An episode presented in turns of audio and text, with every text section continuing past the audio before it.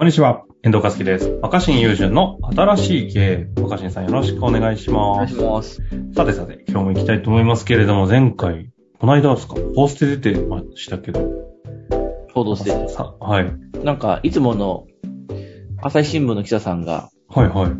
あの、お休みってことで、代打。それで？うん。まさか普通にウクライナ問題あの時間に喋り出してて、びっくりして。あれ若新さんだ。いうんや、さすがになんか、もう、あれですね。本当にテレビの人になっちゃったなって感じがしてい。やいやいや、まあまあでもね、まあ長く、長くやらせてもらえてて、感謝ですよね。アメバなんて、かれこれ何年やってるんですか、あべ、まあ確かに長いかもね。うん ?2、3年くらい？いや、2016年ぐらいが出てんじゃないかな。いや、もう開局してからずっとやってそんな長いですか？6年、もしかして6年とか出てるかも。あ、そうなんだ。そんなやってんだ。いや、さすがに、法政でも余裕で、まあ余裕でなんてね、あれかもしれないですけど、全然遜色なく喋ってるんで、いやいや、びっくりしましたよ。というだけの話ですが。はい。ななんか特に裏話も話せませんもんね。そうですね、そんな裏話は特に。特にですかね。裏話っていうかね、まあでも本当あの、あの時間帯でのさ、その出るコメンテーターで、うん。MC とかアナウンサーの方にあんだけ話振る人も珍しいですよね。あ、じゃあ裏話一個だけ？お、ある。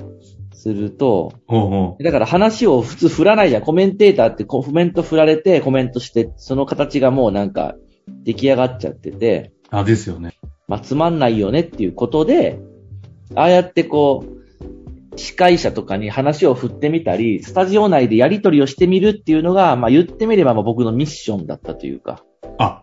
あ、マジっすか？いや、すごい感じた、それ。うん。そうなんだ。まあ、だから意図してやってみた感じです、あれ。へえ、そうなんですね。うん。いや、あれはね、なんか新しい番組のスタイルを見た感じで、新鮮な気持ちで、さすが若新さんだなと思ってたんですけど、やっぱり狙ってはいたんですね。まあまあ、そうだね。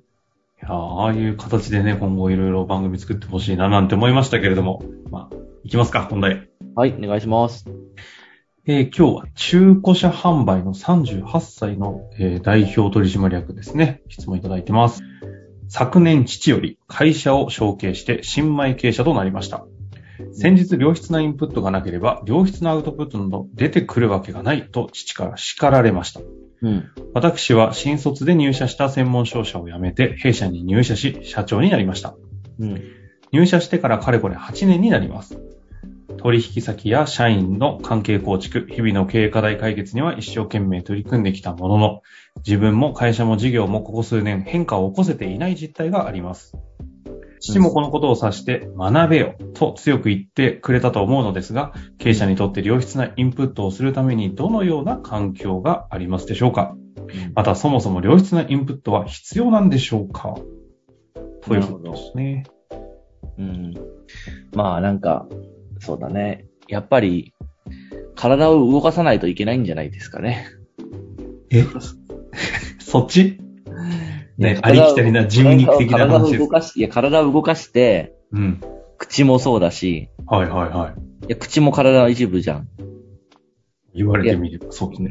手足を動かすっていうのがすごく大事なんだろうと思ってるんですよ。なんかその、アウトプットってなんだろうって俺はずっと思ってたんだけど、うんうんえ結局その、人間の成成長っていうかは全て脳みその問題じゃないですか。だって、うん。うん。なんだ？えー、手先が器用になるのも脳だし、いやもちろんその手の筋肉とかがつくっていうのもあるけど、うんうんでも本当にこう職人技って手、手先を使ってなんかやる職人技の仕事をするんでなければ、うん。うんうん。まあ基本はその、脳みそ鍛えなきゃいけないわけじゃないですか。そうですね。脳だけじゃないにしても、脳は確実に鍛えなきゃいけないですよね。やっぱなんであんなにアウトプットが大事って言われてるかっていうと、アウトプットって別になんかその体の外に出すんではなくて、アウトプットという行為を通して、アウトプットするときに必要な脳みそを鍛えるってことだと思うんですよ。だから情報とか知識を取り入れる部分で脳みそを鍛えても、うんうん。それを使うっていう脳みそを鍛えないと多分意味がないっていう。なるほど。学校の勉強とかもさ、先生の話をずっと聞いてて、聞いて聞いて聞いて理解する。で、不可能じゃん完全には。うんうんうん。聞いてやっぱ自分でなんか、言ってみたりとか、書いてみたりとか、問題解いてみたり問題を解くっていう、その実、実、実技がないとうんまあ、まあ見つかないわけよ。うんそれって脳みそが、頭の中に入れて、こういうことがあるらしいって知って、で、自分で使った時に、ものになるらしいんだよね。脳みそが。はあ、はあはあ、だから体を動かして使った時に、頭の中でそういうことがあるのかって情報を入れた段階では、たく、蓄えにならないっていうか。インプットドリブンだと何にも蓄わないんですね。まあまあでも、まあだからそのインプットはされてんだと思うけど、僕らが使える知恵にならないんじゃないああ。で、それを実際に自分で聞いた話を喋ってみたり使ってみたり、なんかやると、脳の中で初めて入って出てってことで自分で使えるものになるらしいんだよあね。あ。それはインプットしたものをただ外に出してるって意味じゃなくて、出すっていう自分のか頭の中のえ仕組みを作らないといけない。出せるっていう。なるほどね。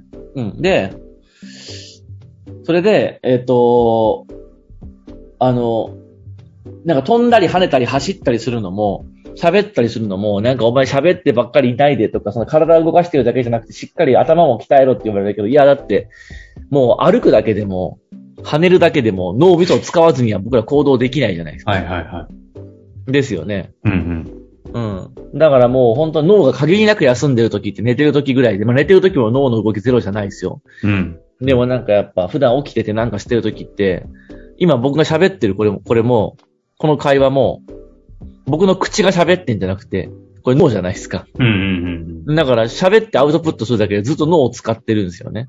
なるほど。うんそれで今まで聞いた話、考えたこと、自分の中で蓄えた話こと物事を、脳みそ、まとめて喋るっていう脳みそで変換して多分、今伝えてるんだと思うんだけど。それがもうセットにならないと意味がないと思うんですよ。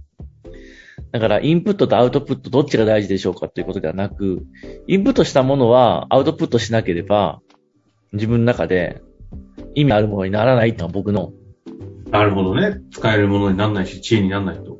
うん、だだと思ってるし、あの、この前面白い話を聞いて、僕のな仲のいい先輩で、あの、なんだ、もともとマッキンゼーかどっかで働いてたうんうん人なんだけど、なんかまあ、みんなからすごい尊敬されるイケイケの、なんかインテリお兄さんのキャラで、うん。はいはい。一時期なんかすごい読書家で、なんか毎日毎日すごい量本読んでブログにまとめてるってことしてたの、その人。うんうんですごくその、すごく紳士的だし、すごく知的な人だから、大学生とか若者のフォロワーも多くて、うん。うんで、こんな本読みましたとか、うん。もうどカリスマ読書家みたいになったの。うんうんで昔めちゃめちゃ本読んでたじゃないですか、みたいな話この前久しぶりに会ってして、うん。はいはい。あの短期間でどれぐらい読んだんすかって言ったら、いやー、1500冊ぐらい読んだかなみたいな。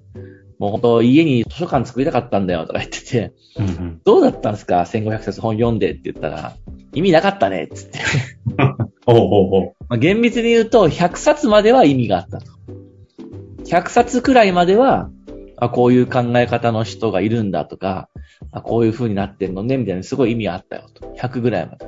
やっぱじゃああれですか、200冊、300冊って読んでいくと、書いてる内容が被ってくるってことですかって言ったら、被りはしないんだ。ただ、もうずっとその自分が、実際にやりもしないのに、頭の中に入れても、ほんと意味ない。ああ。つまりやっぱ使える知恵になってない。別にただ単に読書が趣味で、もうただその頭に入れるっていうのは楽しいっていう、それだけだったらいいよと。それって映画見たりとかさ、小説読むのと一緒じゃん。だからやっぱその自分が使える知恵にするには、その分、あの、出すっていう脳を鍛えないといけないから、まあインプットとアウトプットはセットなんじゃないですかね。なるほどね。え、ちなみに若新さんはアウトプット先は、やっぱりさっき冒頭でね、報道ステーションみたいな話もある通り、テレビ出たり、ラジオ出たりがあるんで。そんなことないよ全部そうじゃん。友達と喋ったりとかもさ。ああ。うん。何もかもが。まあ俺おしゃべりだし、やっぱ行動派だからね。だから、そ,、ねこで問題なのは、うん。おしゃべりのやつとか落ち着きがない、なんか多動なやつって学校でやっぱりあんまりこう褒められないじゃん。はいはいはい。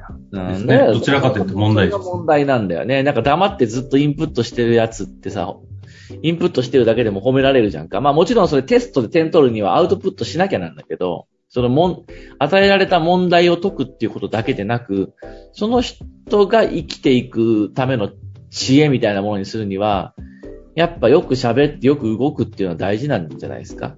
なるほど、ね。ただ、まあだからもちろん喋るだけでも、動くだけでも脳は鍛えられるけど、どんどんどんどん深みを増していくには、適度にインプットして適度にアウトプットするっていう、もうバランまあだから一つのサイクルになってるんだと思うけど、ね、ああ、なんかあんまり面白い質問じゃないかもしれないですけど、若新さんはさ、どう、インプットどうしてんですか？いつ、いつが何がインプット？本読んでるんですか？文読んでるんですか？本はあんまり読まないけど、うん。でもまあ本も読む、あんまり読まないって言っても読むし、まあ映画とかも見るし、あ確かにコンテンツ結構見ますよね。まあでもそれもそれをかん、僕の場合それを感じたこと喋ったりとかなんとかってあるし、そうっすね。なんか。変にインプット意識とかしてない感じなのかなまあでも人ってやっぱよく、人と喋って話聞くことも多いんじゃない？ああ、コミュニケーション量は確かに、それだけでインプット僕の場合、そう、聞くのと話すのに同時にあるから。ああ、はいはいはい。そっか、そのサイクルがもう自然にできてるんですね。うん。かもかなそんな感じなるほどかなまあ、とにかくじゃあ、この、こ一つでセットってことですね。インプットとアウトプットは。うん。ちょっとい一度こう聞いてね、活かしていただきつつ、ちょっとお父様との関係をちょっとね、どうにかしていただきたいですね。まあ、ということで、なんかありますか最後。大丈夫です。終わりたいと思います。あありがとうございましありがとうございた。ました。本日の番組はいかがでしたか？番組では若新雄純への質問を受け付けております。ウェブ検索で若新雄純と入力し、検索結果に出てくるオフィシャルサイト若新ワールドにアクセス。その中のポッドキャストのバナーから質問ホームにご入力ください。